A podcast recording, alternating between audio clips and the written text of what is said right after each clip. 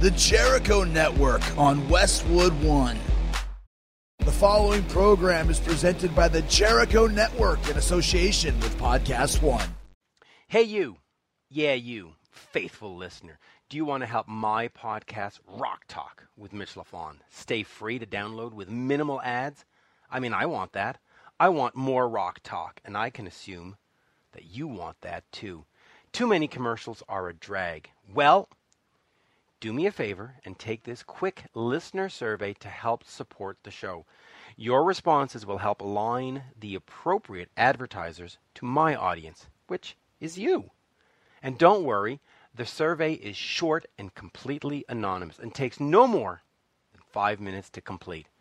Just go to podcastone.com forward slash my survey or simply head over to podcastone.com and click on the survey banner. If you filled out a survey in the past, well, thank you. But we still need you to do it again because you're doing us all a huge favor by filling it out. And thank you for supporting Rock Talk with Mitch LaFon and taking the time to complete the survey. Now, please, click away and start the survey. Podcast One presents Rock Talk. Rock Talk with Mitch LaFon. All the rockers, all the stories. This is incredible. Now, now, here's your host, respected rock journalist, Mitch LaFon. Welcome to another episode of Rock Talk with Mitch LaFon. I am your host, Mitch LaFon. Joining me on this episode, formerly of White Lion, it is singer Mike Tramp. He has got a new box set out called This and That, but a whole lot more, which you can find, by the way, at www.targetshop.dk forward slash Mike Tramp. So we talk about that, and yes, we talk about Vito Bratta as well. On the other side, I have Greg Schmidt from Noise in the Attic, a, a show out in Connecticut, who he's also uh, done a lot of the KISS conventions over the year. He's worked them, he's helped organize them, and all that wonderful stuff. And so we talk about the return of Vinnie Vincent, who will be at the Atlanta KISS Expo in January of 2018. And then we end up with some KISS content, if you want. Bob Kulick, uh, brother of Bruce, has a new solo album out called Skeletons in the Closet. We discuss that. Wasp, Lou Reed, Kiss, and a whole lot more. So just a lot of great content. And like the previous two episodes, I am going to go straight into my first interview, and then we'll do the rock talk part with Greg and the Bob Kulick interview after. So here, without further ado, a man who shares the same nationality as uh, my mother and I guess I. It is from Denmark, the one, the only, Mike Tramp. We are speaking with singer Mike Tramp, formerly, I guess, of White Lion. Is that, is that the proper thing to say, formerly of White Lion? I mean, you'd probably have to look into some sort of like dictionary and finding out what is proper English. I certainly don't know proper English, else I would never been able to sit down and write some lyrics. you know? But Mike, always a pleasure to talk to you. It's uh, it's always great to catch up with you. Likewise. Now Appreciate this is yeah, this is the first time that we've actually spoken on this show, Rock Talk with Mitch LaFon, but of course we've spoken many, many times before. So let's let's get caught up. You know, the last album came out uh, in well earlier this year in uh, February, maybe tomorrow. Hit number one in Denmark, so congratulations on that. Thank you very much. Um, talk to me about that album first, because uh, I'm sure some fans here in North America haven't heard it or haven't heard, even heard that it was out. So Yeah, of- of course. I mean, I mean, I think I think we can't avoid when we talk about an album also to relate to you know the times we're living in because when you and I met, you know, er, early to early 2000, uh, first time in Canada, and and you know here we are 17 years later, and and even even back in 2001 it was almost you know obvious of how the music business was changing and now today we almost have a non-existing music business like it was when I hit the top in 88 and 89 stuff like that. So music is in, my opinion and, and kind of like you know split up in one way that you know for me it is it is something that I do because I've spent most of my life writing and performing songs. So it is something that I can't stop doing. Uh, you know, maybe somewhere in, in the 80s, we were doing albums because record companies were wanting us to do albums. So it was a job that we took on, regardless if we were a rock band and that's what, what rock bands do. It was something that it's the contract says we need to deliver an album that time and then we go on tour and stuff like that. These days, when I go out in my music room and sit and write songs, there's nobody waiting for my music. There's nobody calling me to finish an album. It is all my own decision. You know, of course, I hope that the fans out there that is still following me are waiting for new music because, you know, they've chosen to follow. But this is a one man decision, you know, that that I end up, you know, doing an album before because the songs are, are, are jumping out of me and I can't hold them back and I say to myself, well, you know, I'll do an album. I'll get I'll get the guys together and see what kind of like budget I can scrap together from here and there and go in and record an album probably in the time it took White Lion to park their Ferraris and, and stuff like that outside the recording studio. And then a week later I come out with with a finished album that I have to admit I'm more pleased with than I was with what I did back then. And maybe tomorrow, for, for those that haven't heard it, I, I, I have to recommend that you go check it out because it, it truly is, in my opinion, one of the finest albums that came out this year, and therefore one of the finest albums you have ever made. It is it is just absolutely wonderful, and you keep popping them out. I mean, you had Nomad in 2015, Museum 2014, Cobblestone Street 2000. I mean, you're just you're just never stopping. So that said, since we're doing a, an album almost every year, are you already sort of working on the next new album? Well, it, it, it's kind of it's kind of like the, it's almost I would say it would be the problem, and I appreciate you say that because I sort of feel the same way I mean, when we talk when we talk about the Night of the Opera, when we talk about you know Led Zeppelin four, when we talk about Highway to Hell, those are legendary rock albums in my world and stuff like that. When you say that Nomad is is you really feel like to me, that is, some of my best work. And I feel that I get better and better because I start understanding what I am. I also understand that some people will write in on Facebook that Pride from White Lion is their favorite album. And I'm not going to. I'm not going to, you know, you know, dispute that. That is their choice, and Pride is a fine album.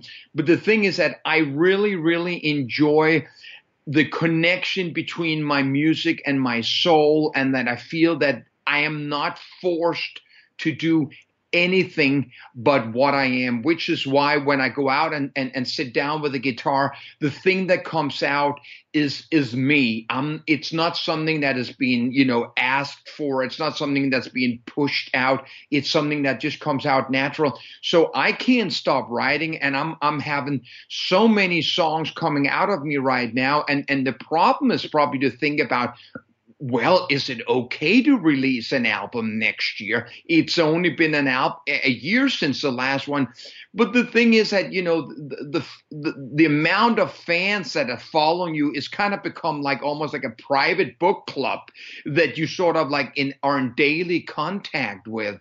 And so, you know, you share pictures of how how how you, you, you work back on your farm and you share different things with them. And then when the music come, they all almost glue all this together and understand where this music is coming from. So yes, it's not that I'm working on an album, but over the last couple of, of, of weeks, I mean, four or five songs have just popped out. So I know before the, the year is over, you know, the songs that I want to want to write for, you know, or record for the next album will be there, and then it's just a matter of, of, of when I choose to bring it out. Yeah, and, and, I'm looking forward to that. Now, you do have an exciting uh, project coming out, a box set, and I want to get to that. But I also just want to quickly talk about your tours because your tours that, that you've done, especially in North America in the last few years, are very unique. I find it's just you and a guitar, and you have a little sort of uh, I don't want to call it a drum machine, but you have a little, sort of little music machine that you sort of play along to. It is so intimate, and the songs take on such a new dimension Just talk to me about those tours and just basically you getting into it. It's, it's really not sexy in the sense that there's no big tour bus and, and air jet airplanes. It's you, a car, a guitar, and a whole bunch of bars that accept to have you in. It, it's it's great. It's fantastic. Yeah, it's it's, it's just it, it's just one of those things, man. You know, it's like you know Jeff Bridges, Crazy Heart, man. You know, it, it you know it, it's it's one of those places where when a man goes to the top of a mountain, he, he doesn't go there so he can climb. He goes up there to find himself. And the thing is that my background, which of course, you know, you were talking about Cobblestone Street, which which is the first of the four last album, which was the album that got me back on track.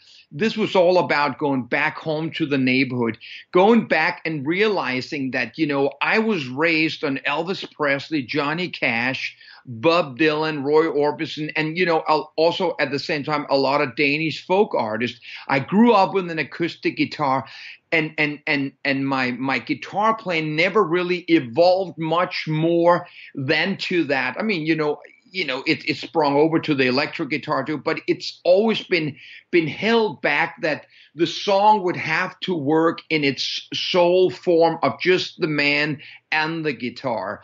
So when I suddenly found myself there with an album that just came about by me just saying, I have to go back to the basics I said to myself after that album was done, now what would happen if I jumped out there and did the same thing on the touring scale? And then I just I started calling and, and emailing all my friends around the world. Says, how do you feel about that? And they started booking these shows.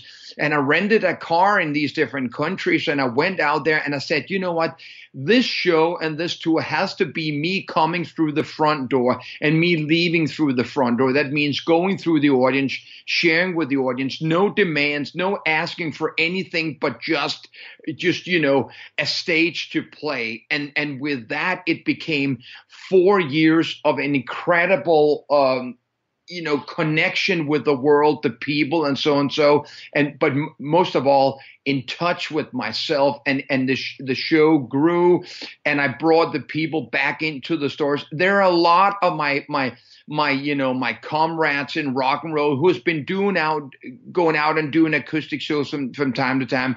I think i took it to the max because these were 60 shows at a time and i went from from north to the south east and west and and and everything in between. And you know i really made sure that any place that had a door that i could come through i would play and i would i that i would not you know make any form of limits and demands.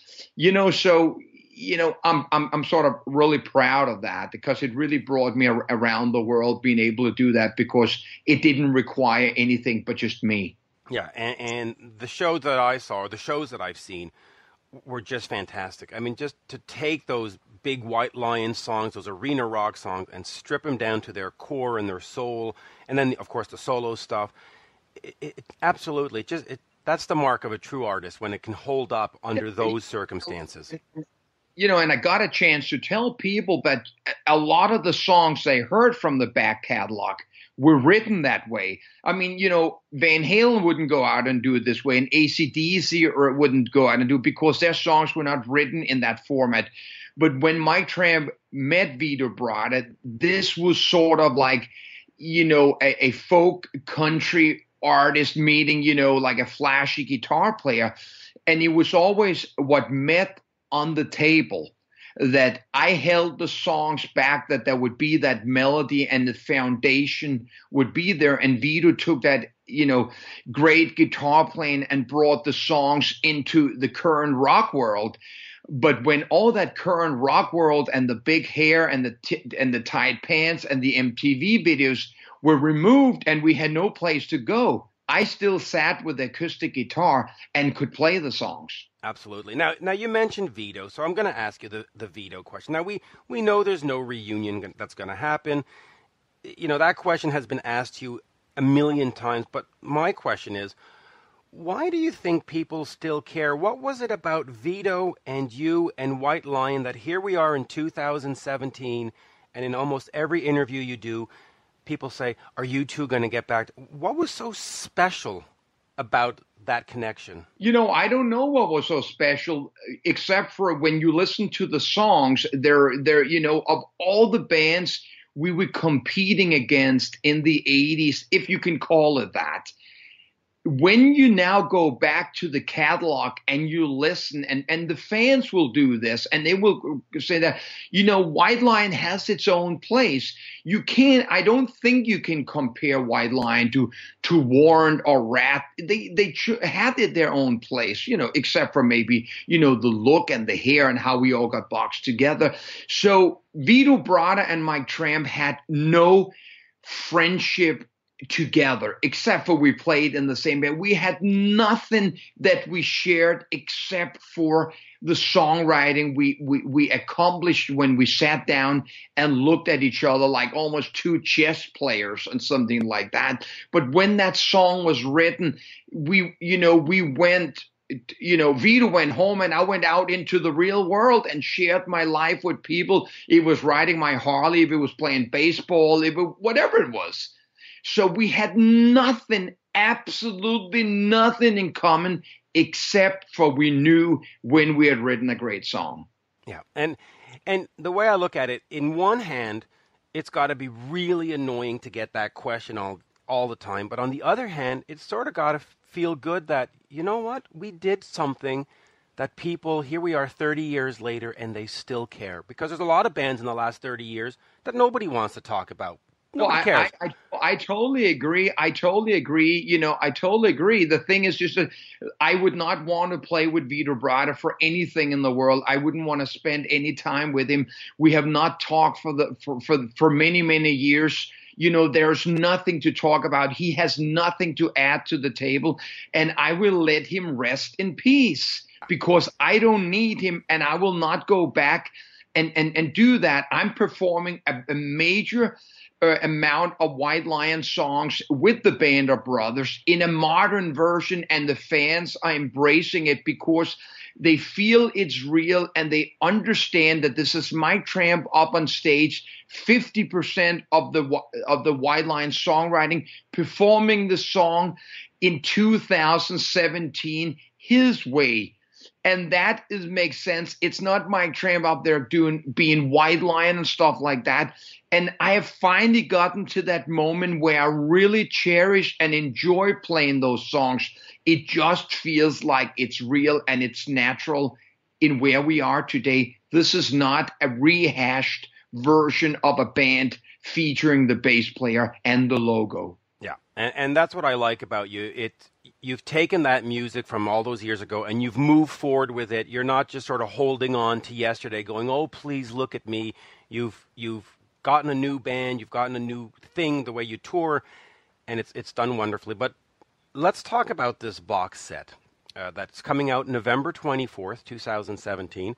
It is called Mike Tramp This and That, but a whole lot more. Five CDs, one DVD. And so let me look at some of these CDs here. You've got demos from 95 to 97, one demos uh, 98, 2002, tour rehearsal stuff, this and that stuff, assorted flavors. Um, so talk to me about this box set. Freak of Nature. Pardon me? And Freak of Nature, yeah. my second band after White Lion. Yeah, by the way, Freak of Nature, um, uh, we'll just do a, a quick aside. That band was so darn good. I mean, wow. That, and that's where we first met you. You were you had a Freak of Nature show. Wow. I mean, uh, if that band could come out and do another album and another tour, I would be first in line to to to buy a ticket and buy the CD because that was such a great band, such yeah, a great know, band. You know, you know when people, I mean, when people in life, it has nothing to do with music. When people walk a, walk around with with with a certain amount of sadness in them that nothing in life can remove. No happy, nothing, you know, you just have this. That's what I carried from that three and a half years with with the band because not to spoil you know the you know like the the story that goes with that because in, there's a nice booklet in the box set that I I, I talk about each CD and the story behind, behind each CD and, and and for example now that we're on the freak of nature that the freak of nature CD is actually is actually the band in the rehearsal studio one week before we we we we, we drive up from LA uh, to to Sausalito, California, to record record our first album. It at the plant, and I'm recording the band there on my eight-track recorder. And the whole story behind that is that the band ended up going in and recording that live at that album live. And this is just to show how the band has had written the songs and record the song because it sounds almost 100% like the album, except for you know that it's recorded on an eight track and Mike Tramp is the engineer. But that's the whole thing about this band. It became all about a brotherhood put setting up in a circle in the rehearsal studio, writing the songs together there on the spot, each guy playing their role, not interfering with the other guy, given the space to each guy. It became such an incredible three years for me that that I always will call it the best years in my life, and nothing can replace that. So that CD is so special, especially because the majority of the American audience never heard about this band. This band went to Europe and Japan and broke there and played, you know, sort of the underground scene. And when suddenly something happened that, you know, it started for some reason fraying at the ends. I said, you know what? The memories are too important for me in this band. Let's leave it with the two albums we have done and keep those golden memories at the highest level, you know, and we're still the best of brothers today. And you know what? Let, me finish by saying that if I could, and this is honest, and I've even said the same thing about Lion, if I could go back and being the vocalist I was in 1993 singing The Freak of Nature, which is pretty much a powerhouse vocal performance. I would put the band together for a special thing and tour, you, you know, where the, the band could. But the truth of the matter is, I can't. I have changed too much, and I will not go out and being a half ass uh, freak of nature singer. Talk to me also about this other thing that's in the box set here songs from a motel room what is the, what are fans going to see there? Songs songs from from the motel room is a DVD on the and the 2015 tour across the USA, 60 shows. You know, my oldest son Dylan with me was with me. You know, filming the whole tour and stuff like that. And you know, almost every other day we would perform a song or I would perform a song just sitting on a new, you know, bed on a motel in these motel rooms we would check checking into as raw as it could be just with the camera pointed at me and stuff like that. So this is the whole collection a you know in hd version of all these songs plus bonus and stuff like that where, where, where the people that follow mike Tramp will hear these white lion songs and these solo songs just straight in the face like i was almost in the living room you know?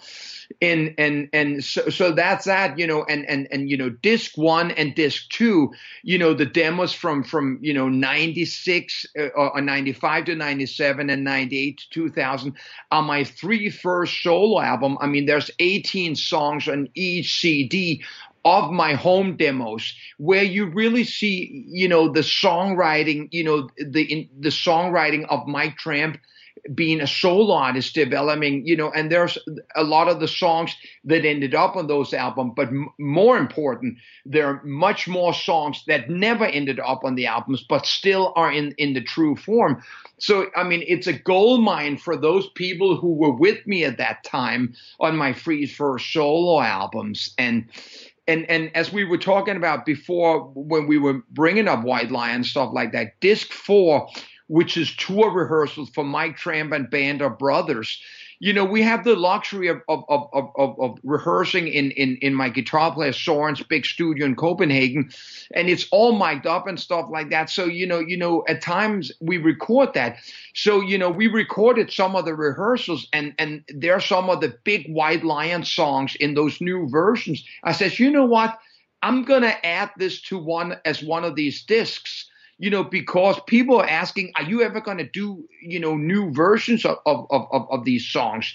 So, so there, it's a killer album. And this is also where we recorded or, or, we wrote while we were rehearsing a new song as a band song, which has now been released, you know, more for the internet for on Facebook and stuff like that, you know, called Work It All Out with a video that sort of is becoming the teaser for this album. And so, I mean, you know, it, it it's it's it's a special package for the diehard fans, limited edition, hand numbered and signed each copy by me. Yeah, and for folks who want to get it, though, I'll, I'll quickly give them the link. It's targetshop.dk forward slash Mike Tramp. Um, how is this compilation different than the one that came out in 2004, I believe, called the Bootleg Series? Yeah, I mean, it, it and that also had 60s. I'll, I'll, you know, a lot of the the things that was on the first box set, you know, uh, 14 years ago almost, um, was was you know like surrounding the White Lion mystery because there were a lot of the White Lion demos. There were a lot of there were there were the first recording of the Pride album, which had been scrapped and thrown in a trash can, and there were all these different things. So there's nothing that even relates to anything that's on the first box set that is on the new box set. Now, um, because the new box set starts in 93. I do want to talk about Pride before we wrap up because that is one of those albums that, that marked the, the era, that marked the times, one of the biggest albums of those days. And in 2017 had its 25th anniversary. That's right. 25 years. So so talk to me a little bit about that album. Now you just mentioned that it was recorded once and scrapped and, and we've sort of heard that story before, but but just just for our listeners today, what is that story? What happened? Why was it not good enough to go out right straight out of the box the first time through? Well, you know, the, the, the quick version is that in, in 1984, uh, White Lion went to Germany and to record our first album, Fight to Survive. We came back right after, got a major record deal with Elektra Records. You know, three months later, you know, sort of as the album's getting ready to come out, they dropped the band just you know and that story you can go back and find another place. And so suddenly the band was without a home and stuff like that. And we went back to the rehearsal studio. We were playing you know the new york new jersey you know philadelphia clubs and stuff like that building the band up like bitter as hell you know like you know and bit by bit new songs were written. So you know because we had this connection to germany in 86 we went back over to germany and recorded what would become the pride album and and and besides one song they're all on there. You know and you know as, as we got came back home to new york and our managers picked us up and we're driving in the big cadillac back to staten island and we're sitting there listening to the album on the cassette you know and stuff like that. You know as we pull up in front of the house that's just silence and we just look look around at each other and says it's just not good enough and and it it was just it was just obvious that you know we we maybe were in a rush or, or, or, you know? So basically what happened was that Vito and I went just went back into the rehearsal rooms and we started rewriting these songs and and tearing them apart and making them perfect. And which is also when we then go into the studio with Michael Wagner in January of 1987 the band have played these songs live for almost two years, recorded them, scrapped them, rewritten them. We know these songs inside and out, upside down, in our sleep, when we're awake, and in between. So we just go in and Michael say, go, and we record the song. And and you know, it's one of those, even it is, even if it is our second album, we called it almost our classic first album. It's the first Van Halen album. It's the first. It's the first album which has been your live set. And this is, you know, you go in there and you know these songs so well, you just play them. And it, and it came out. Now, by the way, I, I just did the math. It, it came out in '87, so we're on 30 years since it's come All out. Right. Yeah, who's counting, man? wow. but isn't that when you look back on that? Isn't that amazing to think that that this album has been in existence for 30 years. I mean, that's that's a chunk of change right there. Um, I know. Night when I go on stage, I still play "When the Children Cry." yeah, and, and, and that's where I want to go um, here is that song "When the Children Cry." It has taken on so many meanings. It has it has touched so many lives. It's been just a song, but it's been a song of hope, and it's been. Talk to me about that song because depending on what fan you ask, you're going to get an entire different story about how it affected them and what it means. And but what does you know it mean what? to you? It's yeah. interesting. Uh, We released that song. I, you know, you probably even heard me say this, the, you know, tell this story when I played up in Canada and stuff again, and you came to the show. That you know, you know, we'd written this song, and it it became the third single off the Pride album to hit MTV, and we're we're we're on Independence Day in Indianapolis, you know, starting that night with ACDC, a, a three months tour with probably one of the greatest rock bands of all time, at just a force to be reckoned with. We're in the dressing room, ready to go on stage, going over the set list, but kind of being nervous if we have the balls to go out and play the song in front of that crowd. It is ACDC. Only two days prior to that, we had finished three months with Aerosmith. It was a different crowd, but this is Highway to Hell, man, for those about to rock. So anyway, you know, our manager says, "Man, you are the band. You got to believe in your songs. You play the song tonight." So you know, halfway through the set, you know, Vito starts, you know, playing playing the intro. You know, that's you know a little bit of light on stage, and the whole audience just lights up with lighters. You know that old old look of, of a rock concert, which was in the '80s. It doesn't exist anymore. You know, twenty five thousand lighters, man, and we went into the song, man, and we just got embraced by by you know by by this massive crowd, man. And shortly after, this song was just rising to the top and things like that. I think that maybe the majority in the '80s took this song for you know the classic ballad that you know some of the other bands had had. If it had been Bon Jovi, if it had been Motley Crue, or whatever. With time, this song has taken on a whole different meaning because in '87 or, or 88 rock fans were not thinking about world problems. Rock fans were not thinking political. Rock fans were thinking about what the bands were doing backstage or at the hotel. But with time, the lyrics of When the Children Cry are much stronger in, in, in 2017 than any other songs you know were and and and that is where the strength is and this song is just is a timeless song. And, and, you know, I'm proud that in 1985, I sat in Staten Island, New York, and wrote the lyrics to this song, you know, in a comfortable home, not really wondering, you know, and I've always asked myself, where did those words come from? But you know, I was raised in Europe and I was raised very aware of the entire world. And I've always I've always had a need to keep an eye out on what was going on in the world. Yeah, and it's just such a great song. And of course, that year you mentioned ACDC. Uh, you know, you opened up ACDC, Frehley's Comet, Aerosmith, uh, Ozzy Osbourne, Kiss. I mean, what an incredible year that must have been for you because I'm sure you were a fan of all those bands. And now you're on stage with all of them. I mean, that just must have been surreal, right? Yeah, of course. I've ne- I, I will never forget that my heroes are the ones that paved the, the, the blacktop that my car is riding on, man. I am a torchbearer of my heroes.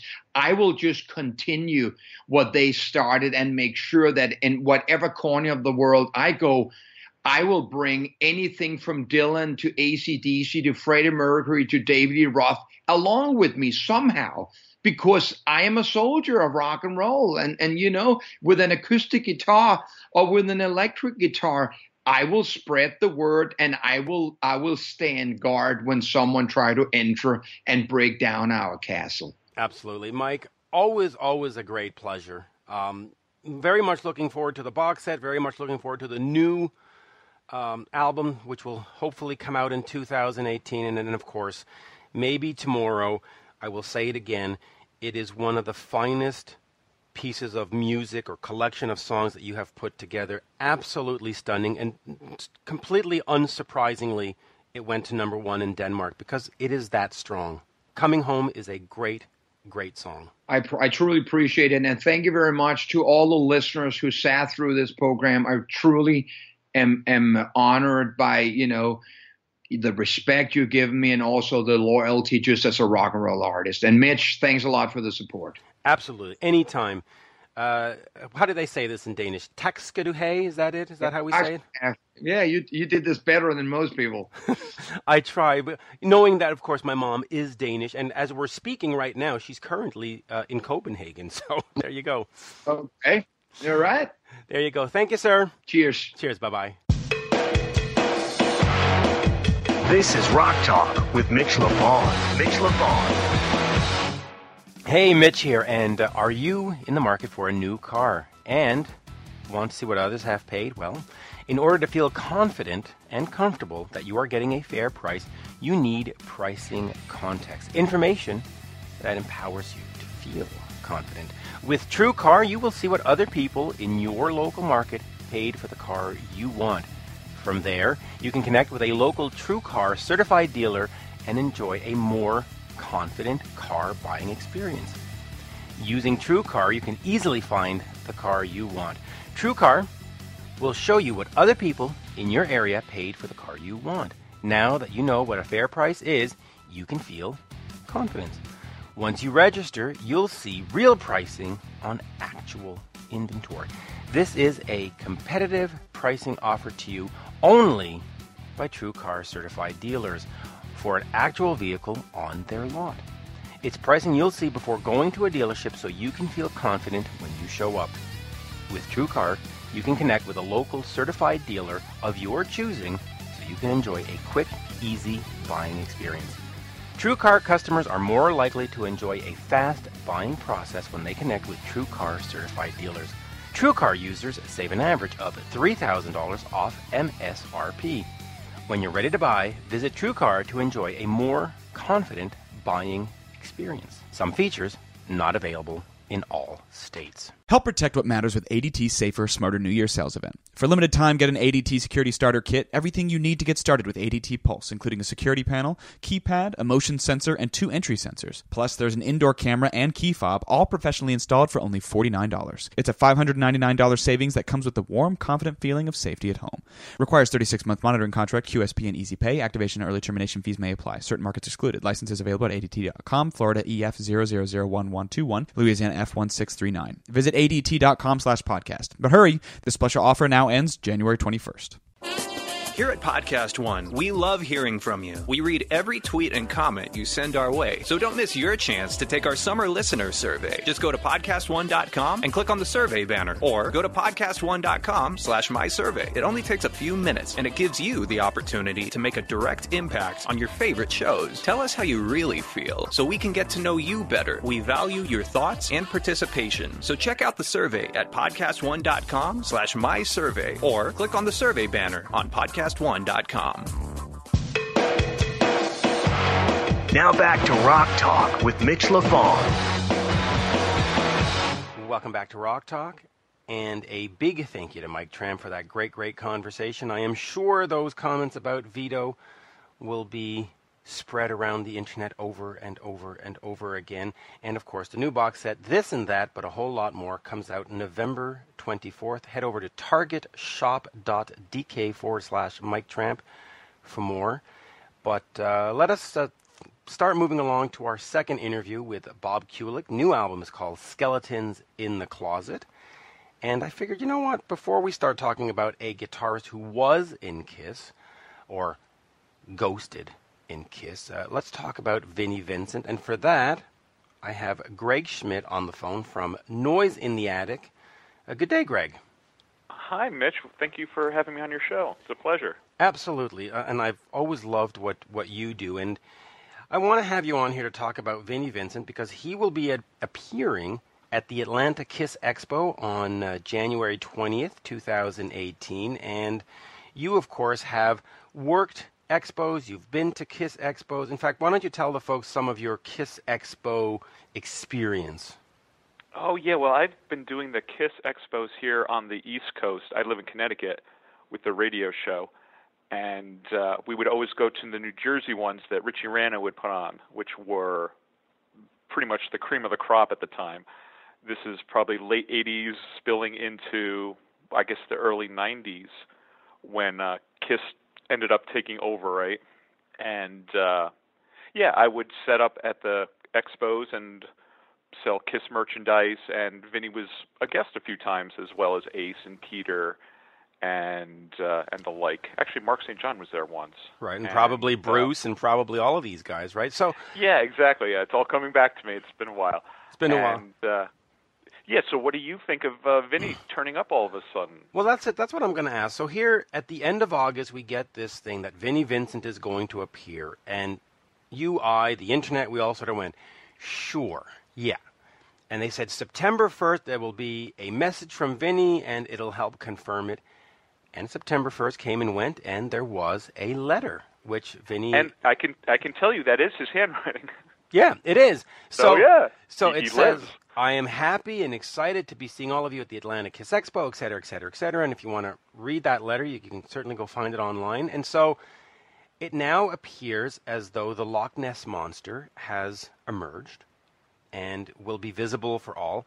Now, it, to you, is that exciting? Is it not exciting? Is it still like, well, it's just a letter we'll see on, on January 21st if it actually happened? Or where do you see this going? All my run-ins with with Vinny have been positive experiences. So I'm hoping he's well. I, I wish him all the best, and I'm glad he's turning up and the fans get to see him. The last time I met Vinny was at a, one of these Kiss conventions, and I have a uh, 10th anniversary tour book. You know, the Creatures of the Night one, and I have every page signed by each member. And Vinny was the last one I needed, and I said to him, before you sign, because I was watching him sign the autographs ahead of me, and it was just the really sloppy VV basically. And I kind of explained to him what it was before the pen hit the paper. And I said, "Can you give me like the full signature, nice and neat?" And he laughed. He thought that was funny, and he really did. He, he like exaggerated slow motion for me, and, but he was super nice. And it's like I got nothing bad to say about the dude. Now I heard all the horror stories, so I've never experienced him be a no-show. I don't think he's like a George Jones that I know of. But and, uh, but it's exciting, you know. Listen, o- over the years, you know, on the on the Three Sides of the Coin podcast and other things, I have said things about Vinny which perhaps weren't nice. But my but I do wish him well, and I do wish that he shows up, and I do think it's exciting for for Kiss and Kiss fan base and the whole Right. thing. You know, my, my contention with Vinny has always sort of been that he wasn't the proper guitarist for Kiss. Much like I would say the same thing about Eddie Van Halen. I don't, I love Eddie Van Halen, but I don't think Yeah. he should be playing, you know, Christine 16. And and, but I wish, I wish but, Vinny you know, nothing I, but I the can best. say that about any of them. I mean, Right. There's only one eight spaceman, so. Right. But that's another story. Yeah. Uh, listen, uh, I do agree that there, that Ace, I but, get it. but Ace, of course, uh, through a lot of a fault of his own, got himself in and out of that band, which is unfortunate, you know. But- yeah, that's another story. So, so you've never experienced Vinny being a no-show. So you think that this Atlanta Expo is going to happen, and Vinny's going to be there. But what do you think is going to happen afterwards? Is this sort of one and done? I mean, and, and I and I say this jokingly, not disparagingly, but is this like a Loch Ness monster sighting where he comes out and disappears and we never see it again? Or is this sort of chapter two in the career, or in Vinny's case, chapter three, chapter four, where okay, That's we've done one expo, yeah. two expos, uh, new That's music. what I'm thinking. Now, now I hope he's well, and I hope he's in a good place in life. But I also have heard in the rumor mill that he's kind of on hard times. So it would kind of behoove him to show up and be friendly, and it be a successful day. And then he can keep doing the conventions. I mean, I could kind of see it going that way. I don't think he's a he's definitely not a stupid person. I mean, I I think that's what's best for him. Um, you know, what and, do you I, think? I mean, well, that's I'll tell you this: as a music fan, I hope that this is the beginning of something new. And and again, I'll say I'll, I'll keep reiterating. My only contention was that he was the wrong guy for Kiss, but he is an incredible songwriter. I agree. He is an incredible guitarist, and the world is richer with him contributing to it with music. And so I hope that there's a Vinnie Vincent, whatever, it- you know, another I invasion. wholeheartedly, and we can actually come full circle because that's exactly how I feel about Vito Bratta. Yeah, exactly. He's like one of those. Why are you not out there? And Chris DeGarmo, and that's kind of that's the short list. Yeah, and and yeah, DeGarmo. Just a step aside from from Vinny, that that is such a, a, a pity. And whether he were to go back to to Queensryche with their new singer and, and move forward, or team up with Geoff Tate, and even if he doesn't tour, just get in the studio and record another album with Geoff, or Yeah. whether it's just an acoustic, but you know, but there's a lot of them out there that are I missing. think Geoff is re- well. I mean, we don't want to get into a Queensryche story, but But what about well we could, but what about John Sykes? I mean, there are there are these great masterful guitarists that Yeah. have sort of fallen off the edge of the earth. At at least from a fan's perspective, obviously, if you know them and and you know that they live next door, they haven't. But for fans, they have. And Yeah. it's like, come on, man. I think the Sykes is in the pipeline. Actually, let's hope. I think. Let's yeah, hope. oh, that that's even those months have gone by, haven't they? Yeah, and but let's let, you know let's hope Vinny comes back and does something. And I really don't care what it is. If he grabs just a couple of new kids and they go out and do a whole set of Kiss covers, okay, I'm down with that. And if they come up with absolutely new music and ignore the past, I'm down with that too. Now, are you going to Atlanta? No, I I am not going to Atlanta. Not because um, that I don't want I mean, to. obviously it's far for you. Yeah, you see, up in Montreal, to go down there in January, and, and I don't want to sound like an apologist or making excuses, but with two I think young the roads kids, are closed in Montreal at that time, aren't they? well, they should be because it's probably going to be 87 feet of snow. But no, you know, listen, my my kids are are are just 11 and 14, and so when they're in school, and I my- get it. and, and the mom works till seven o'clock at night, or my wife, I should say. Yeah. that almost sounded uh, rude. The same thing, actually. Yeah, it's it's it's it's difficult. So as you know, in the next like three years, I'm gonna start making all these trips to all these different places to Nashville, and but for now, during the school part of the year. But I, I would Yeah. love to see that, and um, you know, there you go. Now another great show that that you and I just recently saw was that Ace Frehley at the Chance. Of course, a great evening, and that was Yeah. that is always uh, appreciated. But uh, you, you do get a sense that uh, he's in the wrong band. He should be in a band with some makeup on. But you know, what do you Uh, I think that somebody is probably lobbying for that as we speak. I mean, you know, and the beat goes on, I guess. Do do you think? And I know this is going to enrage Kiss fans, eh, but do you think that it would help um, Kiss, Gene and Paul, right now to have Ace, given all the bad blood and, and the fake bad blood and the, and the real bad blood, and, right? Uh, would ticket Do I think it would help, like just help the door? Yeah, like if Ace Frehley's there, forget Peter Criss. Ace Frehley's there, Eric Singer is there. Does Kiss sell 10% more tickets, 20% more tickets, or is it really at this point it doesn't matter? I mean, it's speculation, but I I definitely think it does. I mean, I would say he's good for forty percent. I'm not going to 40? say he, they're selling out Madison Square Garden, but if you know, I think you can go from six thousand tickets to eight thousand tickets.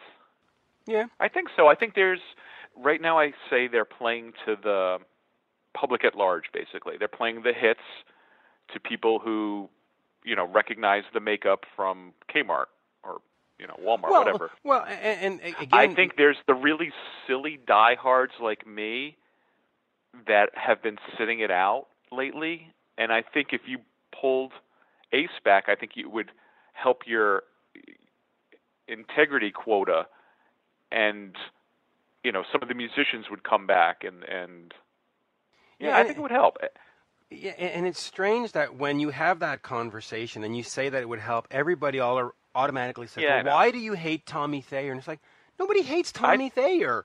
Tommy's super nice. I what a nice dude. I got no Yes. problems with him. Yeah. Absolutely, but but He's there seems to be that that that And I love black and blue. and I love Black and Blue, but but there seems to be that fan base in Kiss that love the new Kiss, and as soon as you say we should bring Ace back, they go, Yeah, "Oh, you hate Tommy." It's like, well, no, nobody hates Tommy. We just think No. that Ace.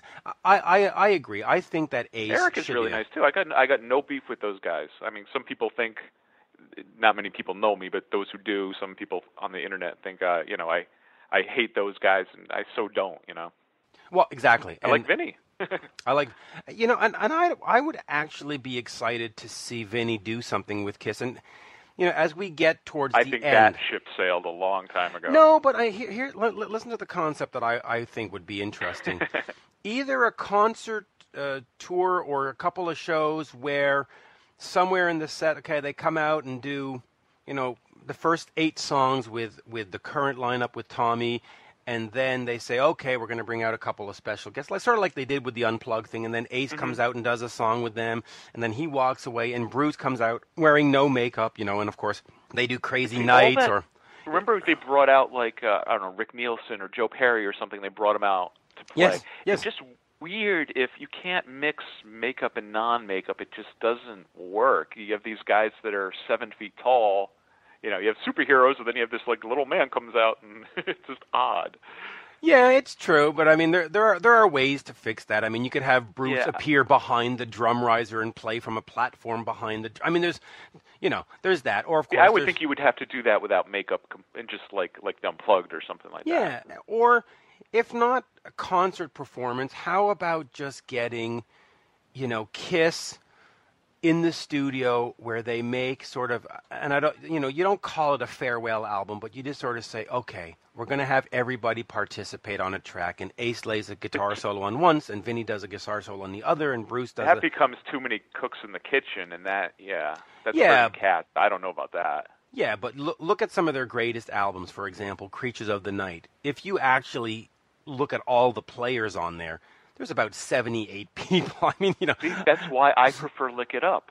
right.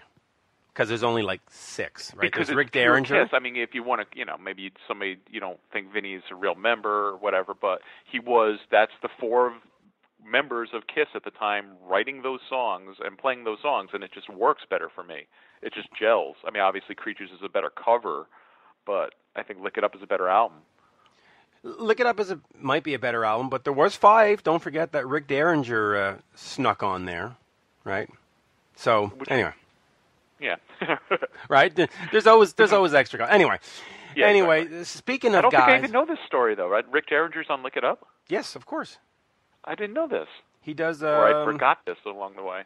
He does the guitar solo, and this is off the top of my but I think on the song Exciter, unless I'm mistaken. Really? Yes. Oh, see, I, I just learned something today. Yes, yes, yes. So, so That's why I should to- always listen to Rock Talk with Mitch Mitch. LaFon. That's right. And of course, now speaking of somebody who Now, has, I want to know: Have you ever seen Vinnie Vincent live?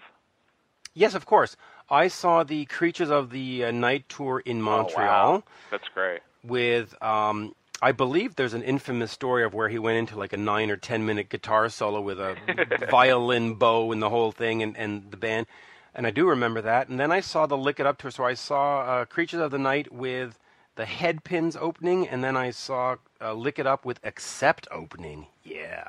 I wonder if Creatures would have done better numbers wise if they had better openers.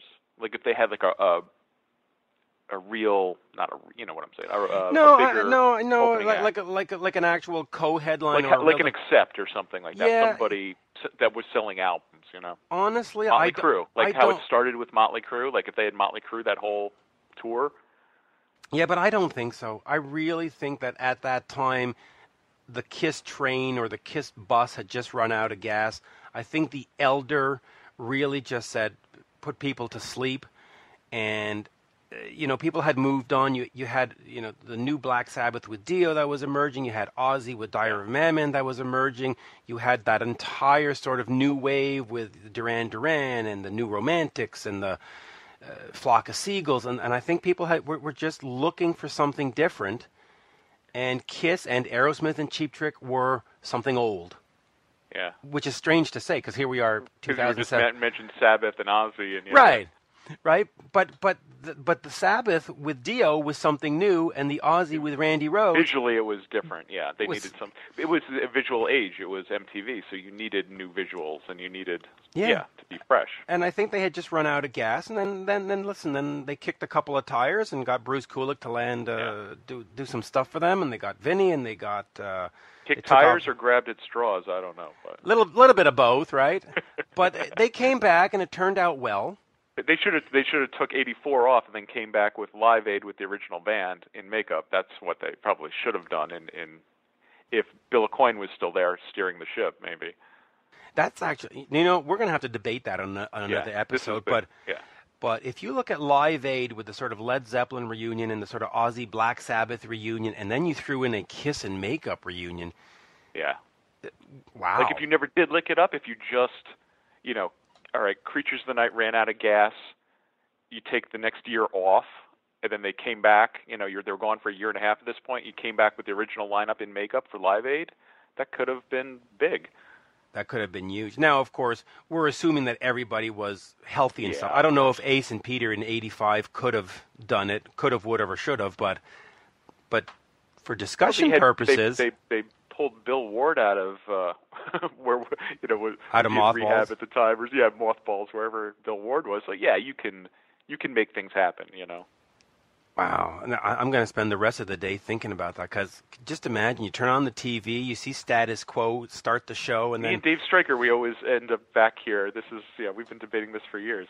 boy, that would have changed. But but honestly, that would have changed the entire makeup. Not to to Yeah, of course it, it would have. The Of course the- of history would have been. Yeah, you would have had a whole different. Sure, because Kiss would, they would not then have been chasing Bon Jovi and Def Leppard, which means cra- uh, Crazy Nights and Hot in the Shade would not have existed because they wouldn't have gone that. They would have said, "Hey, we're Yeah. Kiss, and we're going to And do by 1990, by 96, it would have ran out of gas instead of got kickstarted, I guess. Yeah, and of course, Unplugged Yeah. probably Oh, wouldn't knows? exist. Anyway, it's that's an Yeah. interest. We'll have to debate that, but the bottom line here is Vinnie Vincent you, uh, is but I want to know, did you ever see Vinnie Vincent Invasion? No, sir. Oh, all right, yeah. I think that the first tour they were must have been opening for Maiden or something. It was like, right, the first Vinnie Vincent Invasion album. I think they were opening for Yep. Iron Maiden on Somewhere in Time. So I didn't see that, but I saw they were doing clubs the next All Systems Go. No, I mean, I mean, I literally haven't seen Vinnie Vincent in concert since January of 1984. Wow. Yeah, it's, it's overdue. It's overdue. And and I will keep saying this and keep saying this because just like you on, on the internet, I have a reputation for ripping on him. I have I, I, I really want to insist I don't rip on him as a person. I just didn't think he was a fit for Kiss, and I'll keep saying it. You know, Neil Peart should not be playing drums in Kiss, and and Vinnie Vincent should not have been playing guitar. That's my I, that's my defense for Peter Criss all the time. It's like I always say, yes, Neil Peart is a better drummer than Peter Criss. I don't want him in Kiss. You know. Yeah, and and Yeah. same thing, and it's my exact defense with CC DeVille and Poison. You can say Richie Kotzen. Technically, I, I love CC DeVille. I think he's totally underrated. I'll take I'll take his guitar solos over Richie Kotzen's every day of the week. yes, yes, in Poison, absolutely. Richie might be a better Yeah. technical player, Oh yeah, but that, that but there is bore me. only one guitarist for Poison, and and people Yes. say, well, Slash tried out for Poison. Slash and Poison would just have been awful. A blues-based "Talk Dirty to Me" would not have been good. And, And we all know that wrote all Slash those is awesome. riffs too. I yeah, think. yeah, yeah. Anyway, let let us get, move on to uh, Bob Kulick, who of course uh, spent some time behind the scenes in Kiss on Kiss Killers. I I believe he might have done some stuff on Creatures of the Night, but he certainly helped out on Kiss Alive II. He has a new album that you will hear about in a second, and I will be right back. Thank you, Greg. Oh, and by the way, Oh. we forgot a couple of things, Greg. Oh, Let, let us not wrap up. I am not wrapping up with Greg because, Greg, where can folks find you on the internet? I have a radio show based out of Connecticut, but you can find it on the internet at noiseintheattic.com, and that's noise with a Z. And uh, yeah, please, you have some time, give it a listen, and uh, let me know what you think. Yes. Or as we say in Canada, noiseintheattic.com with a Z. Oh, there you go. There you go. So there you go. Thank you so much for your time. It's always a pleasure, Mitch. Absolutely. And uh, hey, Vinnie Vincent's back, and there is absolutely nothing wrong with that. The world is now a better place. Agreed. Thank you, sir. All right, thank you. You're listening to Rock Talk with Mitch LaFon. Rock Talk. And a big thank you to Greg for that discussion about Vinnie Vincent and Kiss. Uh, let's move on to uh, Bob Kulick. He, of course, played on a couple of Kiss albums, though nobody knew it at the time. He has his own album for uh, for a change, a solo album, which he has never done before, called Skeletons in the Closet. So, without further ado, here is guitarist Bob Kulick. We are speaking with guitarist Bob Kulick. The new album is Skeletons in the Closet. Uh, Bob, it is a great, great pleasure to speak with you and to talk about a solo album for a change. You know, we've spoken before, and it's always been, well, you're the brother of, and you did this, uh, you know, tribute to Aerosmith, you, but we never say, hey, Bob, we did a solo album. So this is great. This is new. It is new, Mitch, and thanks again for having me aboard here. Um, it is something brand new, something I've never done before. When I wanted to do a project, I would get a band together. In this instance, after losing my studio uh, and changing my life by moving to Las Vegas, my girlfriend suggested to me that I get some songs together and finally, you know, put my f- one foot before the other and put out a solo record. It's never too late. And then introduced me to Bobby Ferrari, uh, who wound up co-producing my record, who has this fabulous studio here in Vegas, Vegas Recording.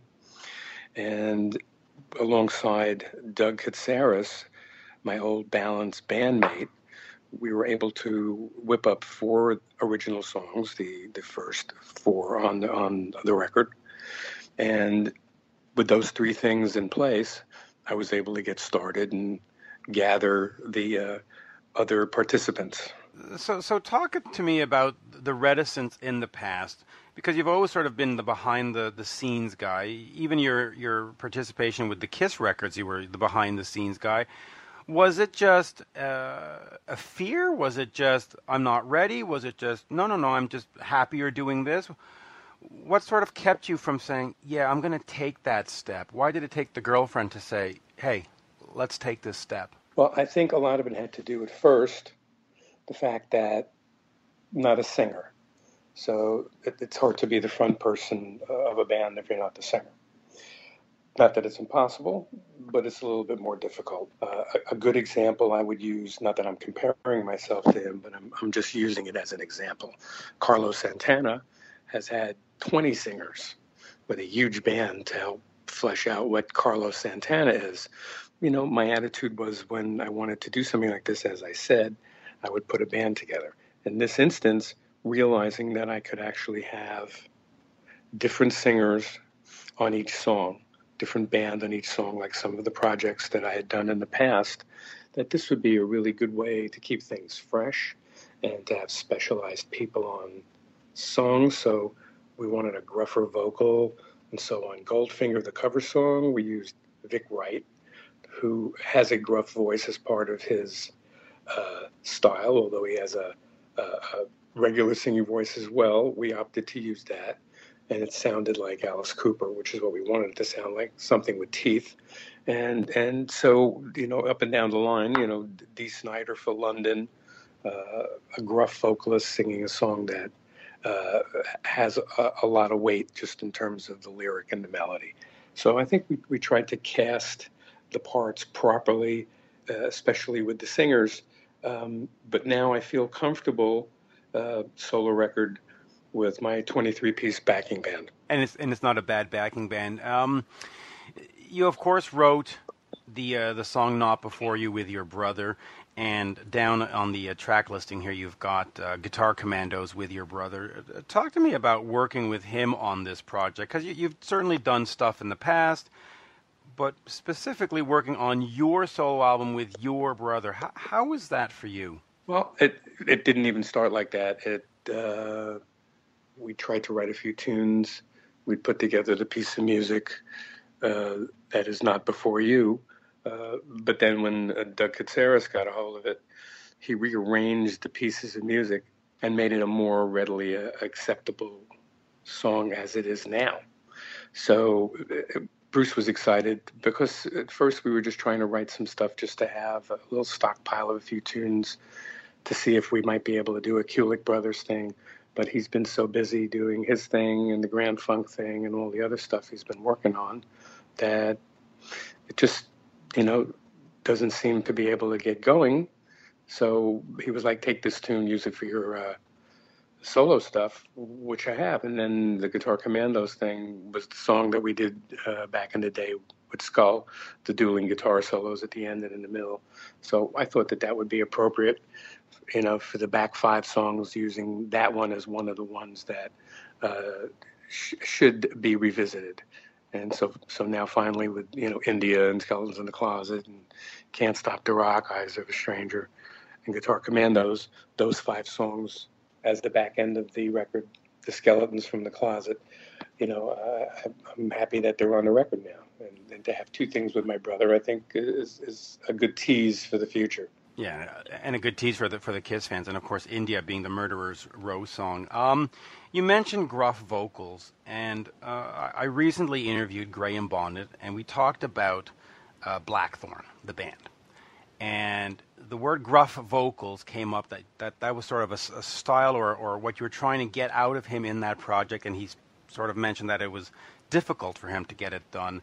Um, talk to me about the Blackthorn band because when you look at it, you Graham Bonnet, Frankie Banali, Chuck Wright.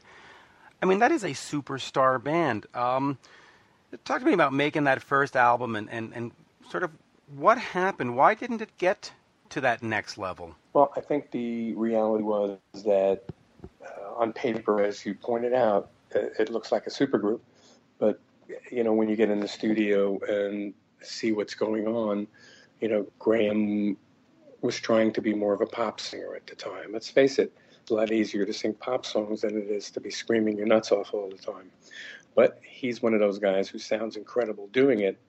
And, and if you remember, at the time of us doing this record, everybody was just looking for the heaviest stuff possible. And then we started writing material. This is what was coming out. You know, everything that was more of a pop edge just seemed to not work. You know, and you know, Graham at the time was like, I wish we could do Beatles songs. And I'm like, look, if if that's what the market wanted, I'd be happy to play some Beatles songs. But, you know, we, we need to write some songs and try to create an identity of our own, which I thought we did to a certain extent. But it, he wasn't comfortable doing it. I understand. Um, it's not that he was incapable, as the record proves. He right. sounds awesome. Uh, it's just that it, it was not what he personally wanted to do, which I understand. Yeah, and of course uh, that album had Over and Over, which was a Kulick Kulick collaboration. Um, and then just before I move on from Blackthorn to some of the other stuff in, in your past, uh, Blackthorn 2 came out recently in the last two or three years. It had never been released. Um, was it disappointing that that album sort of fell through until sort of these re-releases came out? Well, let's be clear. The, the what was released as Blackthorn's second record is the demos. Right. Those were the yeah, those were the demos that would have been the second uh, album. The, the, the, second album. Okay. So, you know, um, I'm happy that people got to hear them, and Graham's got some really great performances on there. He's a great singer, you know, uh, but it really had no bearing on this project. Uh, except that I didn't take anything from Blackthorn because we had already made that arrangement. Can we go back to, to some of your, your past? Because I, I want to talk about Coney Island Baby with, with Lou Reed. You know, for, for the metal community, a lot of people think of Lou Reed in, in the more recent times with what they did with Metallica and stuff, and they say, oh, you know, Lou, Lou, Lou, Lou, Lou. But here's a guy who had a 50 year career, obviously touched a lot of people. What was it like working with Lou, and what did he bring to the table and to the studio that you could learn from? Uh, because you know he was a well-respected uh, artist. He was more than a well-respected artist. He was an artiste. Um, David Bowie, Lou Reed, John Cale, Nico, Velvet Underground, um, David Bowie, Ronson. That little clique of people, very, very, very, very, very, very special artists not not just somebody who was a singer and wrote a song about something he thought about. Lou Reed wrote songs about his life. It was uh, just like David Bowie, you know, that they they were able to have experiences that they could share. Uh, Lou Reed's a lot of Lou Reed's experience were drug experiences, waiting for my man, heroin, that stuff. So when I worked with him, he was just coming out the other side of that trying to do this more pop record, uh, but the problems still remained, and it, it, was it was a very volatile situation working with somebody who uh, lived on the edge.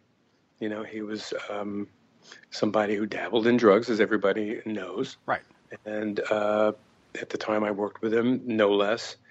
Uh, but I learned so much from watching somebody who wore his emotions on his shirt There's somebody who took it as seriously as you could possibly take it. Not that I didn't take it seriously like that, but his lyrics and his, you know, his whole thing uh, was very much uh, a statement of who and what he is, and a statement and observation of the world. Uh, not many people can do that. He was a one of a kind for sure. Let me. Uh, do we want to go Wasp before we go Kiss, or do we want to talk a little bit about Kiss? Whatever you like. All right. So let, let me let me head over to to Wasp first. Um, here's another guy, uh, and I don't want to say that Blackie Lawless is like Lou Reed, but he's certainly. Um, well, the public perception is that he's more of a darker kind of uh, personality and persona. Um, talk to me about Crimson Idol and coming into that, because here you are, you know, you're on the album, you, are doing some touring with him, uh, you're working again with Frankie. Oh, in fact, this was before Blackthorn, so Frankie Banali's on these tracks. Um, what was it like putting that album together? Because you know, you had done the Lou Reed, you had done some of the Kiss demos, but now we're talking more of a metal approach or a harder rock approach. Uh, talk to me about working with Blackie and that album, Crimson Idol. Considered one of his best, well, by the way. I'm sorry. Considered one of his best, by the way. Yeah, uh, I had already done a lot of the Kiss stuff before we did Wasp, so I'd, I'd already had a lot of practice at dealing with this kind of circumstance, um, where somebody specifically knows what they want and they want to tailor it to that. Um, he had a lot of choices of guitar players. He really loved my approach on The Idol. That was the main song on the record. And, you know, um, just my lyrical playing on that alone, uh, I think impressed him. By the time we got to uh, Hold On to Your Heart and Chainsaw Charlie and some of the other songs, I was able to just come up with some quick motifs that I thought worked really good and some flashy licks and stuff. But but the Idol, you know, it, it really needed uh, that Dave Gilmour Pink Floyd touch, the slow bend notes, and you know the soaring lead that I put on there. Um, we had a great time doing it. It was uh, um, it took a while. Uh, Blackie was uh, uh, manning the uh, uh, the Studer punch-in machine at the time, so he was punching me in and out, you know, pressing record and then pressing stop, as it were, back in the day. And we we had a great time doing it. Um, I, I, wished that the circumstance were different, that I could have been more involved in the whole record, then I might have felt better about his offer of joining the band. But at the time, you know, I was about to put my producer hat on, and uh, I just felt that, uh, you know, playing on the record was great. Um, I wasn't so sure I wanted to have the live experience unless it was a real, real band. Um, and so I passed on that. But every time I listen to the songs I played on those couple of records with Blackie, I always feel the same way. Like stuff sounds great. You know, I, I'm really proud of it. Talk to me about the live experience because you had, of course, done stuff with Meatloaf in, in the past, and, and you had done the, uh, the tour with Paul Stanley and, and other other touring. Uh, was that just not to your liking to be out on the road? Was it too difficult, or was it simply, listen, I had a family? Of, what was the, the, the motivating factor to say, you know what, I'm better behind the board twisting knobs than out on the stage? Well, I, I, I just felt that uh, since the opportunity was now there for me to produce, um, and, and, that you know I would just be a replacement part in a band uh, with Blackie. I, I kind of felt that you know being in charge and having a studio and being able to do some stuff that I'd always wanted to do, including some stuff for me, uh, just seemed like the, the, better choice at the time. You know, would I have loved to have played with him? The answer is everybody knows, of course. Of course, I would have loved to have gotten on stage and dished out those solos, but you know, it, it, I had to prioritize, and just seemed like you know I played in enough bands on the road. I wanted to get into the studio. And you wanted to be the boss. You wanted to. Yeah, and and I wanted to have more autonomy. Control. Was was that so based solely on your own personal experience, or were you watching your brother in in other bands not being sort of the boss, going, "Ugh, yeah, that's not for me." I mean, were, were, no, were there, I, okay. I, I, really, I really his circumstance had nothing to do, To do with my yours. decision to do it or not. All right, so so so as a Kiss fan, I have to ask the Kiss questions because that's that's what we do. It's it's sort of the geeky thing to do. Talk to me about that that audition that you went to back in the early '70s. What was that experience like? Were you sort of you know, hey, it's it's a Saturday afternoon in New York. I'm going to go audition and eh, just for fun, or was this like, man, there's this really band I've heard about them and I really want this gig. I mean, how much of it was audition for audition's sake, and how much of it was I want this gig and let's go knock it out of the park? Uh, the Village Voice was the place where one would go to see advertisements for people looking for singers, bands, guitar players, whatever. Uh, and, and it was, I used to get the newspaper every week. It came out once a week, and I would always scour the musicians section to see what was going on. Uh, I had no idea who this was. Nobody had any idea who it was at the time. Uh, the part of the ad that intrigued me was looking for Led Zeppelin style guitar player. So you know, uh, Jimmy Page, Jeff Beck, Eric Clapton, those were those were my guys, and Jimi Hendrix. Those four guys are my guys, and George Harrison. So those five guys. Um, so uh, you know, I went down there. You know, no preconceived notions. Met Gene and Paul and Peter, and we played through a song or two, jammed for a while, talked for a bit, and that was it. And then Paul called me a couple of weeks later and, you know, explained to me what was going on. We love your playing, we love the way you play, and you know, the guy that played after you, you know, he just fit the band better, which I totally understood.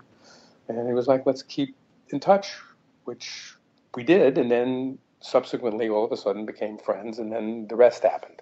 Yeah, and the rest is actually quite a quite spectacular. And in fact, when you look at all the history from Alive 2 to the Paul Stanley solo album to all this stuff, the first question is, well, why weren't you the guy that replaced Ace? I mean, why didn't you get that call, or did you get the call and turn it down? I, I did replace Ace. Well, yeah, So Kiss Alive 2 is me right, on the studio side. right, Kiss Killers is me on those songs. right. So I did replace him Okay, uh, on record. Right. On numerous songs. And for me, it, it was my uh, way of uh, processing this is what I would have sounded like. This is what Kiss would have sounded like with me in the band. And it was a pretty good version of Kiss, I thought. So now we cut to 2017 and all of what's going on between the audition now. And here my brother and I are going to be playing a set on the Kiss Cruise. How ironic. yeah, isn't that great? Uh, Well, in fact, let, let me let me just forward to, to 217 and the Kiss Cruise. Uh, what can sort of fans expect from that set, and and will it lead to more of you and Bruce playing and, and heading out there and, and doing shows together? Uh, answer to the first part of the question is you can expect Kiss songs that are attached to us personally. So there'll be whatever songs uh, Bruce feels personal about with his involvement. Mine, obviously, probably will be more the songs that I played on with them, obviously. Um, so, but we're working on the set list now, and uh, I think everybody's going to be really happy. It's going to be a, a great show, and we're using Todd Kearns and Brent Fitz uh, as our rhythm section, and Todd's going to be singing. And all, all of the participants are actually on Skeletons in the Closet, which is great. So, you know, we may do a song or two from that. We'll just have to see. We're about to get into it now. And, and since you have uh, Brent with you and, and, and Bruce, maybe you can throw in a couple of uh, Union tracks because folks folks always love those, right? We'll see. We're working on the set list. We'll see what, what sticks. Um, some other things, just uh, just, uh, and I don't want to beat the the Kiss thing to death, but listen, to Kiss fan, that's what we do. Um, did you or did you not play on Unmasked? Unmasked uh, was uh, Naked City, and that was the song that I wrote with Gene. Right, and you had a so chance. it's not didn't really play. No, it's it's it was it was a, a writing thing. Okay, was it thing Because the rumors are out there that you did the solos and so on and so forth. Um, No, no, only wrote only wrote co-wrote that song on that record. That was it. Now, uh, Kiss Killers, of course, you play on the four new tracks, Nowhere to Run, Partners in Crime, and all that stuff. uh, it was in sort of the same time so time area as Creatures of the Night. Do you think that you were anywhere on the Creatures of the Night album? No. Okay. Even though I, I played some solos on this, that, and the other thing, they wound up not being used. It's time for a deluxe re- re- reissue with you on there. Um, yeah, it really is. It's, which, by the way, it's one of their greatest albums. Um, talk to me about your brother Bruce. Um, you know, when he when he joined the band at your behest, you sort of helped with that. Um, how, were you sort of just the proud brother? Were you the jealous brother? Were you the coach and saying, "Hey, I watched your show last night. You should try this and this"? Uh, just talk to me about how that that unfolded for you. Well, we both are, you know, pretty much the same style of guitar playing, and it, it just seemed like I'd done my uh, contributed to several of the records in various guises, as we just discussed, and and I had moved on as far as playing with other people and having a band of my own with Balance and all of this stuff. It just seemed that wasn't going to be the guitar player in this band. They needed somebody with long hair who was tall and could fit in with them, and and that's what happened. You know, you know, I made the suggestion, and it finally stuck. You know, unfortunately, it stuck because of what happened to poor Mark St. John. But you know, this is just part of you know stuff that uh, Bruce or I or the band had nothing to do with. Nobody knew he was going to get sick and then have to be replaced. So it was just something that happened. But you know, I would say uh, Bruce's fate was to be in the band, and mine was to be sort of the the fifth Beatle, be the fifth member of Kiss. You know, so that's the way I kind of look at it. The one in the background. Now, of course, with uh, Skeletons in the Closet uh, being released, is there a chance that you will be on a sort of full fledged tour? You know, twenty dates, thirty dates, forty dates. Or is it just here's the album and I'll go do the Kiss cruise and I'll go do this whatever convention or I'll go do the what is sort of the prospects for live music from Bob Kulick? Well, we're talking to some agents now, so um, I'm going to try. I'm going to try to do some European shows and try to do some shows here. Uh, hopefully, the uh, Kiss Cruise will jumpstart a lot of it. Let's see. Oh, well, let's hope. Let's hope. Um, and then I'll ask you a couple more questions here before before we we wrap up. Um, Meatloaf, you of course uh, worked with him and uh, the Live at Wembley album. There was a guy in that band uh, with you, a gentleman named Alan Merrill, who happened to have written one of the greatest songs in rock history, "I Love Rock and Roll," that he performed with his band, the Arrows. Joan Jett uh, took it over in the '80s.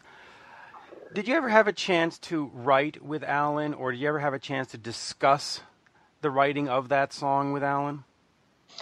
Uh, yes, as a matter of fact, we did write some songs. I don't think any of them ever came out, but we did write some songs, and I, I was the one that got him the gig in the band. Wow. We were we were hanging out together at the time, and you know he he did um, he played rhythm guitar and did, and did, some really good background vocals. So he was it was a useful part for the band. Yeah.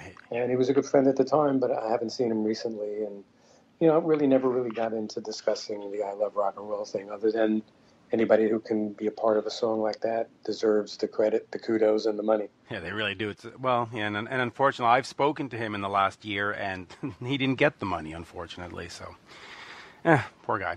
Um, uh, so there we go. Um, what else is new? What else after this? Is, is this sort of a, a one and done solo album, or has this sort of awoken the juices where you know what? Number two is going to come in 2018. Yeah, I'm definitely open for more. Um, Gene contacted me. Gene Simmons contacted me about putting some of the old original songs that I had written with him on a box set. So that's coming up down the road. And uh, Motorhead is taking uh, four of the songs that I produced for them uh, and using them as part of the undercover record that they're putting out of Motorhead covers which I did God Save the Queen and Whiplash and Jumpin' Jack Flash and Shoot 'em Down. So I have four songs on that. So, you know, I'm keeping pretty busy with a bunch of stuff that's going on. But uh, I'd like to do some shows with this and hopefully get a shot at doing a second record. And that would be great. And any more uh, tribute albums coming, or, or is that sort of to the side for now and just focus on Bob the solo artist? Yeah, I, you know, I, I did those because people seemed to want to hear them, and the concepts were good, and we got some great people, and, and that branched out into like the Christmas record, which was not a tribute record, but a fun record, uh, uh or the Sinatra record, taking those Sinatra songs and doing them up metal style. You know, if, if uh, come up with a couple of concepts that would work and that I could get some really great people and have a label to, uh, uh, you know, be passionate about it like the old days, then sure. But other than that, I've moved forward. Yeah, you've moved and forward. looking forward to, uh, you know, concentrating on my own stuff for a change. Yeah, that'll be uh, that'll be great, Bob. Always a pleasure. And uh, the album, by the way, uh, "Skeletons in the Closet." I've had a chance to hear it. It sounds great. It's just a powerful album. So, uh, you know, folks Thank out there, you very definitely, much. yeah, definitely check it Mhm. out and uh, say hi to Brent for me. I haven't spoken to him in a couple of years. I will. Did you have a favorite track? Uh, what was the one I was listening to? Hold on here. I was down to. Uh, let me look at what my player is. Hold on, where I stopped it. I stopped it. It was uh, "Can't Stop the Rock" with David David Glen Eisley because I Ah, was yes. I was looking at that whole connection to the SpongeBob thing, and I said I got to hear uh, what's he what's he what he's doing with Bob on this album, and uh, that one really stuck because uh, I don't know. it's great, but there are there are just a lot of great great rock songs on there. It's just you know, Thanks. and Really the, uh, appreciate it. Murderers Row. I don't want to call it a cover because it's not really a cover since you were in Murderers Row, but uh, India is just. Well, a, yeah, these are the original versions, so they're, it is what it is. oh, that's the okay. I thought it was a cover. These are the original versions remastered. Ah, okay. I thought they were re-records. Ah, so there you go. Well, then you know what? It sounded great then, and it sounds great now. Thank you. Thank you, Bob. Thank you, Mitch. Appreciate it. Oh, anytime. Cheers. Anything else you need, just let me know. Yes, absolutely. All right, you take care. You too now. Bye bye.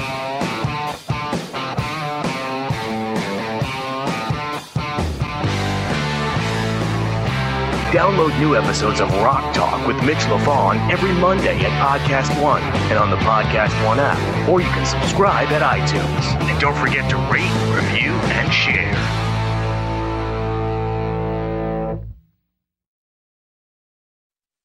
President Trump denies it. I'm Rita Foley with an AP News Minute. President Trump denies on Twitter using vulgar language when questioning why the U.S. would accept more immigrants from Haiti and African nations. 17 dead, 43 missing in Southern California after Tuesday's heavy rain and devastating mudslides. Santa Barbara County Sheriff Bill Brown is asking people to evacuate some areas so search and rescue crews can do their jobs. It is seriously impacting the ability of search and rescue, public works, other first responders, and repair crews to clear roadways and to engage in search and rescue, repair, and damage assessment operations. Missouri Governor and former Navy SEAL Eric Greitens is now under investigation after acknowledging an extramarital affair but denying anything more, including accusations that he tried to blackmail the woman into keeping quiet. I'm Rita Foley.